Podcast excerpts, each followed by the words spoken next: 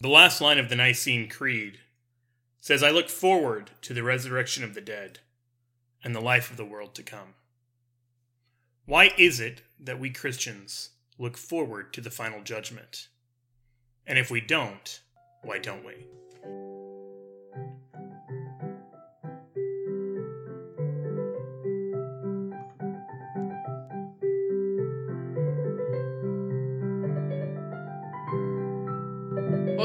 The Catholic Podcast. I'm your host for today's episode, Chloe Langer, and I'm joined by my regular co host, Joe Heschmeyer of Holy Family School of Faith and Shameless Popery. Welcome to the show, Joe. Thank you very much, Chloe. So, we're in part two of our Advent series. Last week, we kicked it off with kind of a downer of a subject and talked about death. Today, we're going to be talking about judgment, both the final judgment and our particular judgment. But why is it important to focus on judgment during Advent? So, there's a great line uh, by Father Alfred Delp where he says, Here is the message of Advent. Faced with him who is the last, the world will begin to shake. Now, he's writing in the context of World War II. He was part of the resistance. He is captured by the Nazis and he's executed. And he was a priest who focused a lot on why there is this kind of suffering and tumult and chaos in Germany at the time. You know, why are Christians allowed to live under the Nazi rule and why is everything going so badly?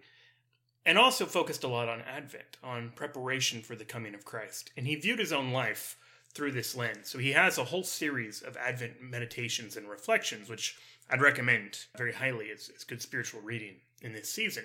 But I want to share a little bit excerpts from one of his homilies on this. He said, We may ask why God sends whirlwinds over the earth, why the chaos where all appears hopeless and dark, and why there seems to be no end to human suffering. Perhaps it is because we've been living on earth in an utterly false and counterfeit security. And now God strikes the earth till it resounds. Now he shakes and scatters, not to pound us with fear, but to teach us one thing the Spirit's innermost longing. So then he talks about this false confidence, which he calls a delusional security, a spiritual insanity in which we really believe we can bring the stars down from heaven and kindle flames of eternity in the world. And he goes on from there.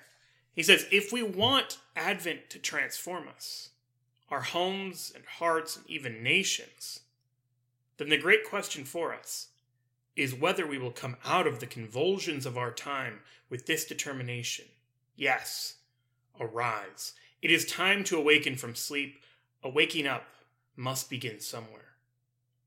We need people who are moved by the horrific calamities and emerge from them with the knowledge that those who look to the Lord will be preserved by him, even if they are hounded from the earth. The Advent message comes out of our encounter with God, with the gospel. It is thus the message that shakes, so that in the end the entire world shall be shaken. The fact that the Son of Man shall come again is more than a historic prophecy. It is also a decree that God's coming and the shaking up of humanity are somehow connected. If we are inwardly inert, incapable of being genuinely moved, if we become obstinate and hard and superficial and cheap, then God Himself will intervene in world events. He will teach us what it means to be placed in turmoil and to be inwardly stirred. In how many ways have we become indifferent and used things that ought not to be? Being shocked, however, out of our complacency is only part of Advent. There is much more that belongs to it. Advent is blessed with God's promises, which constitute the hidden happiness of this time. These promises kindle the light in our hearts. Being shattered, being awakened, these are necessary for Advent. In the bitterness of awakening, in the helplessness of coming to, in the wretchedness of realizing our limitations, the golden threads that pass between heaven and earth reach us. These threads give the world a taste of the abundance it can have. I know it's a really long quotation, but there's a reason I shared so much of that meditation. I think it really gets to the heart of Advent. He was living in a, a tumultuous, chaotic, and frightening time. And I think in many ways, many of the listeners would say, and so are we. And so his message is God seemingly is permitting this to wake us up, to shake us out of complacency. And more than that, to show us that life could be so much richer, that something greater could happen. And so all of this is very much tied with the message of his coming, his coming at Christmas and his coming again in glory. And so judgment really does form a, a crucial part of this. We'll talk in a little bit about the, the three comings of Christ. We might say in history, in mystery, in majesty. In history at Christmas, in mystery in the sacraments and in our hearts now, and in majesty at the end of the world. But that's the message. If we focus on the coming of Christ, it'll transform our entire lives. It'll prepare us to encounter him at the end of our lives if we've encountered him every day during our lives. So when we talk about judgments, usually there's an emphasis in the difference on the particular judgment and the final judgment. So the particular judgment is when you die, when you behold Christ and he converses with you about your actions. And then you have the final judgment as well, which is when all of us um, will be judged after the final coming of Christ. So then there comes the question, which is actually a question surrounded by a lot of controversy, which is that what happens to people who die before the last judgment, before the second coming of Christ? Yeah, so that's a really good question. This is one that a lot of people have been very confused by. So scripture speaks of two judgments. Hebrews 9 27 to 28 says, And just as it is appointed for men to die once, and after that comes judgment, so Christ, having been offered once to bear the sins of many, will appear a second time, not to deal with sin but to save those who are eagerly waiting for him. So that death and judgment, that's what we call the particular judgment. When you die, you're judged. But also, Christ is coming again in glory to judge the living and the dead. That there will be a universal judgment or a general judgment. And the church is very clear about those two things. And we hold, as a matter of faith, this is what Scripture is teaching that there are two judgments, particular and general. And the question of what happens in between those two was the source of some confusion and controversy. Martin Luther uh, is one of many who taught what's sometimes called soul sleep. He claimed that souls entered, quote, a deep, strong, sweet sleep, end quote, with the grave serving as a soft couch of ease or rest until Christ's return in glory. So there are passages that speak about, you know, rest in peace, mm-hmm. that sort of thing. But that rest in peace doesn't mean a loss of consciousness. It's talking about entering the Sabbath rest of God. And so this was a controversy on the Catholic side about two centuries prior to the Reformation. Um, between 1331 and 1332, Pope John the 22nd scandalized the faithful because he talked about the souls of the faithful departed uh, being in some sort of state of glory, but not having the full, we would say, beatific vision, the full vision and knowledge of God in his essence. And so he thought, well, you get something, but not everything, before the final judgment. And the theologians in the church quickly pushed back and said, "No, that's that's not right." The University of Paris was the kind of premier theological school at the time, and they quickly said, "That's that's incorrect." So the Pope made it very clear he had just been sort of speculating that this was not some new teaching of the church, anything like that. He wasn't intending to contradict church teaching. And so on December 3rd of 1334, in a papal bull, Ne Super His, he basically recants his earlier position, and the next day he dies. Oh wow! Yeah, and so it was a good ending to his life. Sure. He clarified the ambiguities, and then the next pope uh, officially teaches in Benedictus Deus. This is Pope Benedict Twelfth. Uh, he says very clearly that the faithful departed, after purgatory if necessary, quote, have seen and see the divine essence with an intuitive vision and even face to face without the mediation of any creature by way of object of vision. End quote. In other words, when we talk about the beatific vision, that the saints in glory really get to see God directly, experientially. When we say see, I mean it's some sort of intellectual apprehension of God, but not mediated through words, not mediated through uh, the witness of someone else, some direct experience of God in his essence that's totally transformative and makes us like God. That's what scripture promises. When we see him, we will be like him, for we will see him as he is. That's the promise. And the Pope saying, yes, this is what happens when the just die. And that's also, that's the message of scripture. Uh, Luke 16, when Jesus talked to the rich man and Lazarus, he shows the rich man as being, quote, in anguish in this flame, end quote. And Lazarus is comforted in the bosom of Abraham.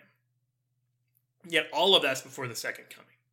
And so, very clearly, they're not just unconscious awaiting mm-hmm. uh, you know, the final judgment. This is this matters because it means you can pray to saints. This matters because it means that uh, the souls aren't just suspended somewhere unaware of, of reality, that they don't just blink out of existence to come back at the last judgment. There's nothing like that.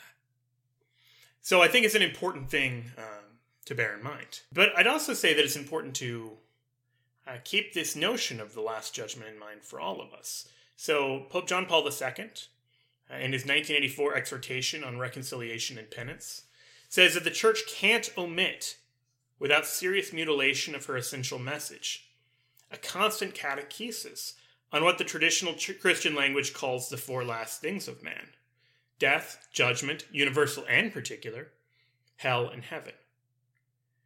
In a culture which tends to imprison man in the earthly life, at which he is more or less successful, the pastors of the church are asked to provide a catechesis which will reveal and illustrate with the certainties of faith what comes after the present life. Beyond the mysterious gates of death, an eternity of joy and communion with God, or the punishment of separation from him. Only in this eschatological vision can one realize the exact nature of sin and feel decisively moved to penance and reconciliation. In other words, we don't really get sin. We don't really understand it as more than just, you know, a bad habit or a taboo or a, a social disorder until we really consider its eternal consequences. So that's why it's important to know, you know, the particular judgment is real. At the moment of your death, if you die in mortal sin, you go directly to hell. You don't pass go. That's a scary thought, but you need to live your life with the recognition that you're going to be judged at your death. Mike Scherschligt, our founder here at School of Faith, uh, said something recently in a rosary meditation. He said, There are people out there who will spend eternity in heaven or in hell based on what you do or don't do. The only thing I want to add to that is that one way or the other, you're probably going to end up with them. If through your actions you've brought a lot of people to Christ, you'll probably share in heavenly glory. If through your inaction, your apathy, your fear, whatever it is, you've neglected the ones you allegedly love and allowed them to slip into hell, you're probably going to be joining them. Yeah, like this is something that has huge ramifications. I love JP2 as the quote constant catechesis. Like this is something that we constantly have to think about. This isn't just something that we think about in Advent or in this series of the podcast. This is something that you should be thinking about on a regular daily basis in and, reflection. Yeah, and he highlights that the church's pastors really need to be doing this. Mm-hmm. So priests who are listening, the Pope's instructions are very clear here. I think sometimes priests are afraid of preaching on topics like hell because it's not very pleasant. It doesn't seem very positive, very uplifting. But if we neglect to talk about hell, it would be like a doctor who is afraid of talking about cancer because it's not good news. Well, you need to know if you have a fatal disease, especially an easily treatable one. And a doctor who didn't talk about that would be failing in his basic duties. So we've talked about when we'll be judged, with a special emphasis here on the particular judgment. But what are we going to be judged on? So this is another topic that has a little bit of controversy about it. Some people have misconceptions that St. Paul says that we'll be judged on faith alone, and St. James teaches that we'll be judged on faith plus works.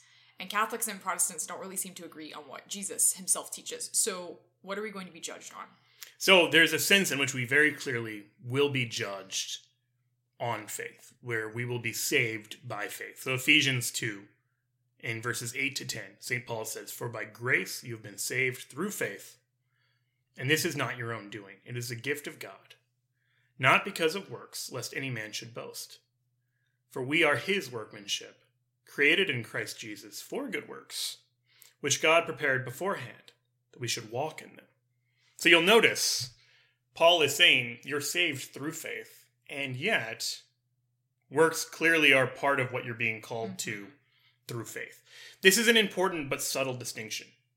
We don't earn faith. We're not just basically good people and therefore get saved or therefore get faith. Nothing like that. Rather, this encounter with the living God transforms us and allows us to live in Him and love as He loves, which is how good works are possible. And so when we look at how Scripture presents the Last Judgment, works, good works, play a huge role. There's no escaping this stress put on good works. On the other hand, there's no escaping that there's a critical role of faith. So let's talk about faith, and then we'll talk about works. Just looking at what Jesus says here first. In the end of Luke 7, uh, this is Jesus is in the house of Simon, and there's a penitent woman who washes his feet with her tears. And, and he says uh, to Simon, Therefore I tell you, her sins, which are many, are forgiven, for she loved much. But he who is forgiven little loves little. Then he says to her, Your sins are forgiven. So the ones who are with him at table begin to say, Who is this who even forgives sins? And he says to the woman, Your faith has saved you. Go in peace. Now, notice the kind of faith that it is. It's the faith that gives her the boldness to go mm-hmm. in front of people who are going to judge her and act in a socially unacceptable way for Christ. To be able to proclaim, Christ in this controversial, radical, um, socially uncomfortable, and unacceptable way in the public square. It's that kind of a faith. It's a faith that works. It's a mm-hmm. it's an active faith. It's not just she quietly believed in her room and then said, "Well, I don't want to make anyone uncomfortable, so I won't say anything in public." No, the faith that saved her is, a, is an active working faith. So he talks about faith there, but he talks only about works, interestingly, when he describes the Last Judgment. So in Matthew 25, he describes how he's going to come again in glory with the angels with him. He'll be seated on his throne. Before him will be gathered all nations, and they'll separate them. He says, as a shepherd separates the sheep from the goats. He places the sheep at his right and the goats at his left. But listen to what he says and the basis on which Jesus says he's going to make the judgment. He says to those on his right, Come, O blessed of my Father, inherit the kingdom prepared for you from the foundation of the world. For I was hungry, and you gave me food. I was thirsty, and you gave me drink. I was a stranger, and you welcomed me. I was naked, and you clothed me. I was sick, and you visited me. I was in prison, and you came to me. Now, of course, the ones on his right are saying, Lord, when did we see this? Like, when did we mm-hmm. encounter you in this way? And he says to them, Truly I say to you, as you did it to one of the least of these, my brethren, you did it to me. And then to the goats, he says the reverse. He says, You didn't do these things. What you didn't do to the least of these, you did not do to me. And they will go away into eternal punishment, but the righteous into eternal life. That's the promise, mm-hmm. right? So you can't just say, I have faith alone, so I don't need to do these good works. I don't need to do these good actions. Because if you don't do them, you are not serving Christ. So we can get into the theological debates about faith and works, but if you are not living a life of good works, you're not going to go to heaven, says Jesus. And there's this idea that St. Paul disagrees with him, but I think the people who claim this are incorrect. I think if you look at the second chapter of Romans, St. Paul is very clear about the same thing. And verses 6 to 11, really the first 11 verses of the chapter, he goes into this, but in verse 6, he says, For he will render to every man according to his works. To those who by patience and well doing seek for glory and honor and immortality, he will give eternal life. But for those who are factious and do not obey the truth, but obey wickedness, there will be wrath and fury. Then he talks about how there will be tribulation and distress for every human being who does evil, but glory and honor and peace for everyone who does good. So that's very clear that mm-hmm. good works are going to play a critical role in our judgment. But this is a way of obeying the truth, which means acting on what you know to be true through faith. So faith is still there, but it's through faith that you can obey the truth. Uh, another way to approach it, honestly, instead of getting caught up in faith versus works, etc., is to say that love transforms love of God and love of neighbor. And then if you have this love, this transformative love, then you'll be saved. And if you don't, then you won't be. So John, I think, does a very good job of making this very clear throughout his writings. In 1 John 3, uh, verses 14 to 15, uh, he says, We know that we have passed out of death into life because we love the brethren. He who does not love remains in death.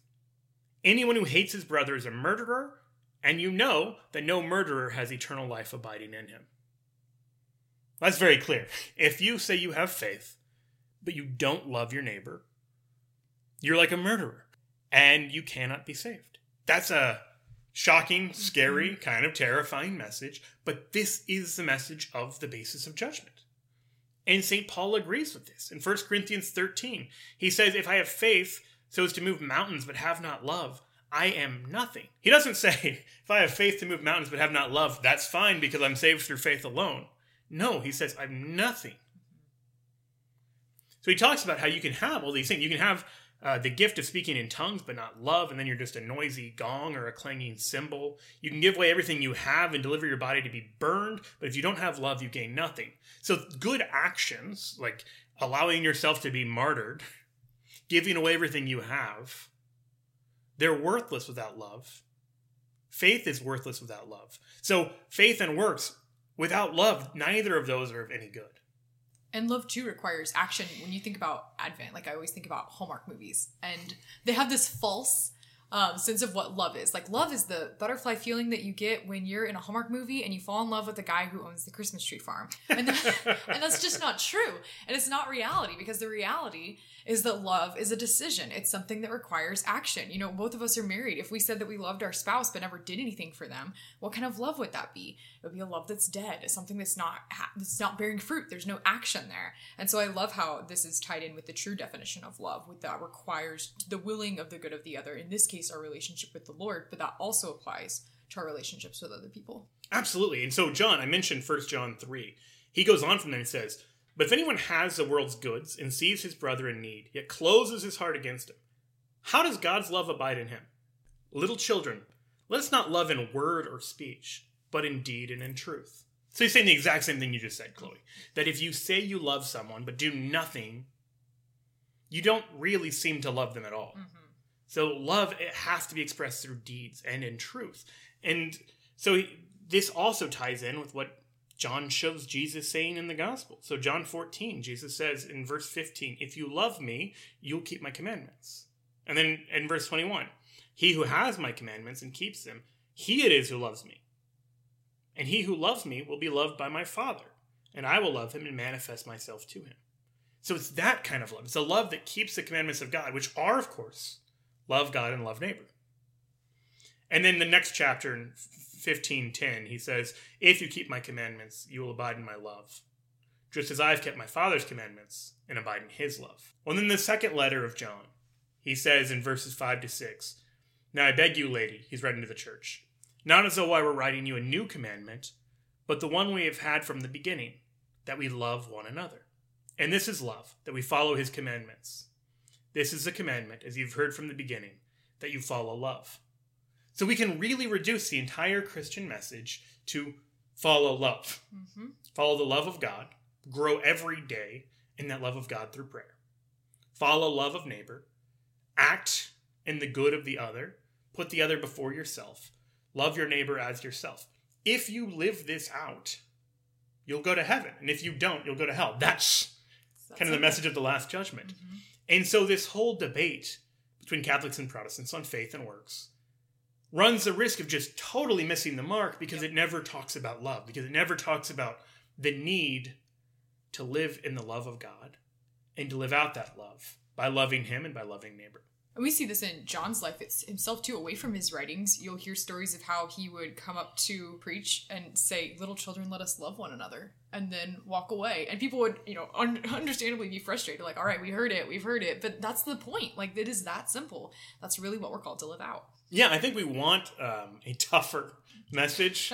we want something more complicated. We want something more esoteric. We want something that, you know, some really like, whoa, that's a radical. I never would have known. Mm-hmm. But it's so basic, and yet we don't do it, right? Like, it's so basic. Love God, love neighbor. And so often we fall short of that. So everything else is really just like the rest of the commandments of God are just teaching us how to love Him better and how to love neighbor better because God knows that if He just gives us the command, love one another, we're just going to screw it up. Yep. so we have to understand love in the light of, of the importance of love in our eternal um, destination, but we also have to understand judgment in a new way. I think too often when we think of judgment, we think of like the typical courtroom scene where we come in and mm-hmm. God is mm-hmm. sitting up on his judge's seat and looming in front of us, and gosh dang it, like we tried, but we didn't make it. And so, sorry, you didn't do enough, and we're sent off to hell. And that can be horrifying and it's no wonder that people are scared of death or are scared of the judgment as a whole but if we realize it in this light of how god has the judgment um, as a reflection of our own free choices so like a better way of understanding it is the judgment isn't this final decision that you have to make where it's this big question like god asking do you want to spend eternity with me or do you want to spend eternity without me and then we have that decision. But instead, it's this culmination of decisions that we've made all throughout our life. So if we've made daily choices, daily hard choices with love, and saying, All right, Lord, like this is hard, but I'm choosing you here. Or, All right, Lord, it's hard to love this person, but I'm choosing to love you in them. Then when God asks us if we want to spend eternity with Him, it's an obvious yes because we've said yes the entire time. Yeah, I think we want to really move away from the notion of a final offer because I think there's this idea that we can somehow live a life of saying no to God and get one last chance mm-hmm. after death. But that's not it. God reveals to us what we've said because He's been asking us, Do you want me? Right. Or something other than me every day of our lives. And so at some point we die and have sort of locked in our decision. We've lived a life of yes or a life of no to God. And so I think a great way of understanding this is found in Matthew 6, in verses 19 to 21. Is where your treasure is, there your heart will be also. So we can't lay up our treasures in hell. We can't lay up our, our treasure in something fleeting like worldly pleasure and uh, the things of the world that rot and rust away, and then claim that our real treasure is God. No, you've had an entire life to show where you put your treasure and you'll follow your treasure. Mm-hmm. If your treasure is God in heaven, you'll follow your treasure to heaven. If your treasure is financial success or worldly glory, you'll follow that into oblivion. Mm-hmm. There's there's not some third route, and so I think we need to get our, our thinking about judgment uh, very clear because I think this is something that that we often think about judgment just as a thing that happens at the end of our life, but really this gets back to what I hinted at earlier. There's a third sense in which we can talk about the coming of Christ. Judgment and the coming of Christ should be something daily. So there's a homily in which St. Bernard of Clairvaux says, We know that there are three comings of the Lord. In the first coming, he was seen on earth, dwelling among men. Christmas, we're getting ready for mm-hmm. that. He himself testifies that they saw him and hated him. In the final coming, all flesh will see the salvation of our God, and they will look on him whom they have pierced. That's the last judgment. We've been talking about that. Yep. But then he says the intermediate coming is a hidden one. In it, only the elect see the Lord within their own selves, and they are saved. In his first coming, our Lord came in our flesh and in our weakness. In this middle coming, he comes in spirit and in power. In the final coming, he'll be seen in glory and majesty. In case someone should think that what we say about this middle coming is sheer invention, listen to what our Lord himself says. If anyone loves me, he will keep my word, and my Father will love him, and we will come to him. Keep God's word in this way. Let it enter into your very being. Let it take possession of your desires and your whole way of life. Feed on goodness, and your soul will delight in its richness. Remember to eat your bread, or your heart will wither away. Fill your soul with richness and strength. Because this coming lies between the other two, it is like a road on which we travel from the first coming to the last. In the first, Christ was our redemption. In the last, he will appear as our life. In this middle coming, he is our rest and consolation. I think that's beautiful. I want to just flag that. Mm-hmm. That's a tremendous way of understanding it. But I want to read a little more from this homily. I think it's beautiful. If you keep the word of God in this way, it will also keep you. The Son with the Father will come to you. The great prophet who will build the new Jerusalem will come, the one who makes all things new. This coming will fulfill what is written. As we have borne the likeness of the earthly man, we shall also bear the likeness of the heavenly man. Just as Adam's sin spread through all mankind and took hold of all, so Christ, who created and redeemed all, will glorify all once he takes possession of all. In other words, Christ wants to take possession of you, of your soul, of your entire life, today, right now. And you get to say yes or no to that. But you don't get to say no your whole life and then get disappointed when you don't get to spend eternity with the one you told every day you didn't want to spend eternity with. Mm-hmm. That's the way the Last Judgment works. It isn't you've hurt his feelings so he's not going to be your friend anymore. It's you decided you didn't want to spend eternity with Christ. And we know you decided that because at every opportunity you had to live the life of the kingdom of God, you chose instead to live the life of the kingdom of man. You chose instead to live in the favor of fleeting things, of passing things, of things that rot in the earth. And so you've gone to join those things in separation from God, that you wanted to be separated from Him. That's the message. And of course, we're going to talk much more about all of that Mm-hmm. next week when we talk about hell. But just understand that the judgment isn't, oh, you hurt God's feelings, so He's going to kick you out of His party. No, it's you decided to leave the party. I love how too this emphasizes that the the things we focus on Advent are evergreen. Like if you pardon the like intended Christmas tree pun, like this isn't something that we pack away and forget about come December 24th because it's Christmas and that season and that liturgical season is done. No, like again, like we said in the beginning, this is something that we constantly are called to think on. This is something as a church that we're constantly called to prepare for. Um, and just as Advent is a season of a preparation, it really, our whole lives are in Advent in preparation for that coming when we meet him, whether that's at the second coming or with his final judgment or with our own particular judgment at our own death. And this is, I think, something that we need to be very specific about. Because this is one of the things Father Delp, the one who I quoted earlier, uh, talks a lot about that our lives should be Advent. This is what Bernard of Clairvaux is talking about. That this middle coming of Christ is an Advent. And so we should live that season. It's easy when we read the Christmas accounts, when we read about that first Advent and that first Christmas, to be like, wow, the Jews had all of this time. They knew the Messiah was coming. There were all of these prophecies, and yet most people were caught very much off guard. Mm-hmm. And their lives didn't reflect it, and many of them saw him and hated him. We talk about how, you know, there was no room for him in the inn, and we pass judgment on the innkeeper. Oh, yeah. And yet we look at our own life and think, oh, okay. Did I make room for him today? Or am I just trying to kick him to the staple? Am I saying, well, here's the leftover bit that I've got? So you can't have the best parts, but maybe I'll give you a little bit of a manger in the back. Is that how we're treating Christ? In other words, we have even more prophecies than the first century Jews had. We have just as sure a knowledge that Christ is coming again, or alternatively, that we will go to him in death. Are we preparing for that? So let's get into the nitty gritty of that preparation, especially during this Advent season as we prepare for his first coming to celebrate his coming as a little baby. What are things we can do to prepare?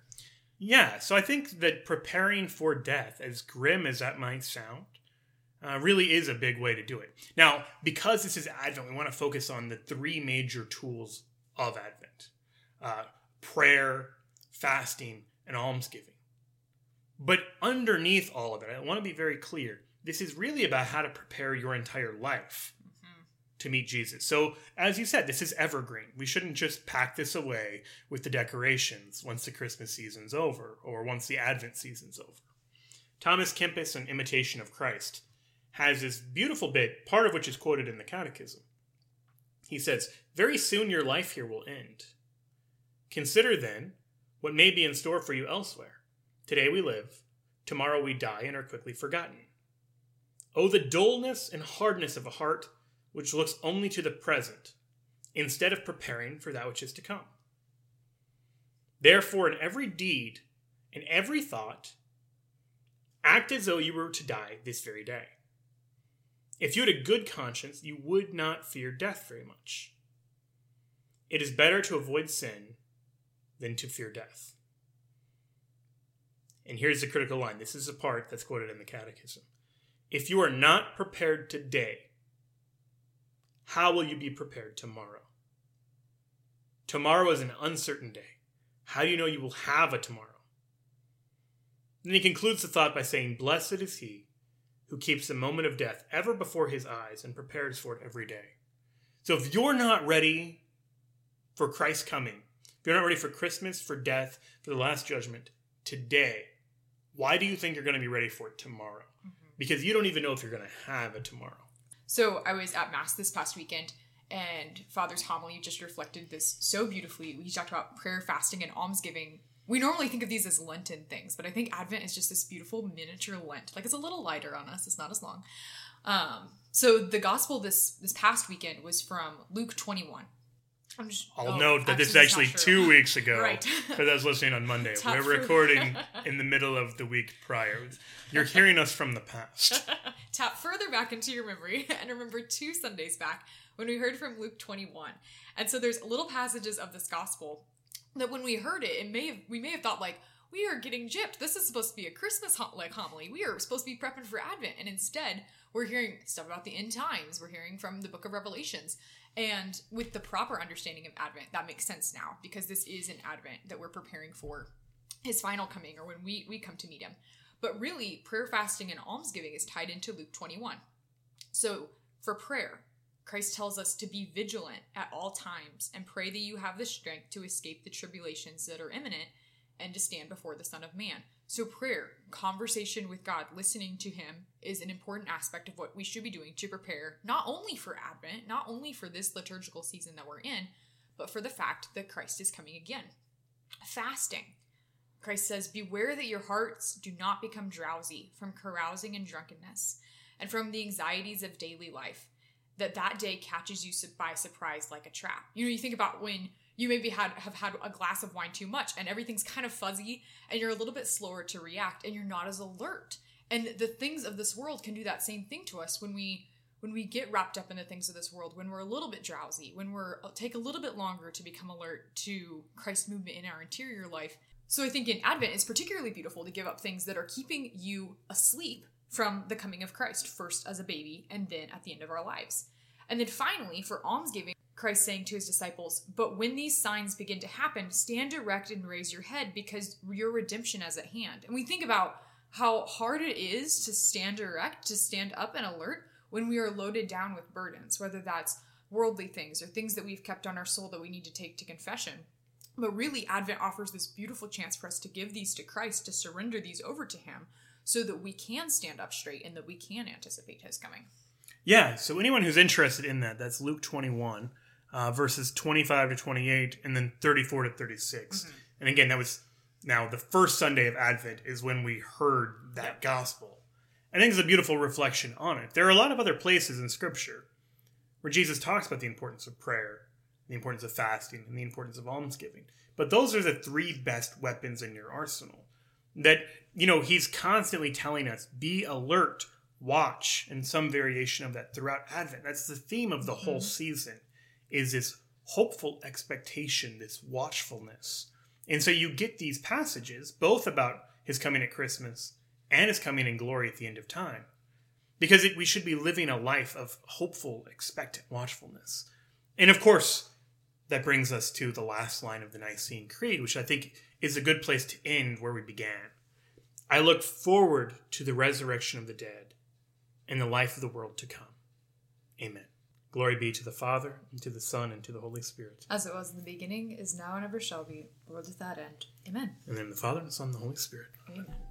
The Catholic Podcast is an initiative of the Holy Family School of Faith Institute. To find out more or to see how you can contribute to our mission, check out www.schooloffaith.org.